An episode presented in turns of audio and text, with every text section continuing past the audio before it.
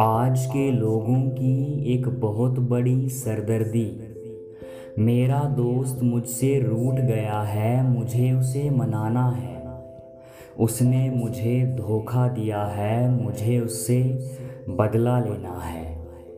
लोगों को बस बिना वेतन के नौकरी करनी है, जो है फेसबुक इंस्टाग्राम जहाँ पर बार बार जाना है, अपनी फ़ोटोज़ पर लाइक्स, कमेंट्स देखने हैं। बेरोजगारी का विरोध करना है, लेकिन सोशल मीडिया पर।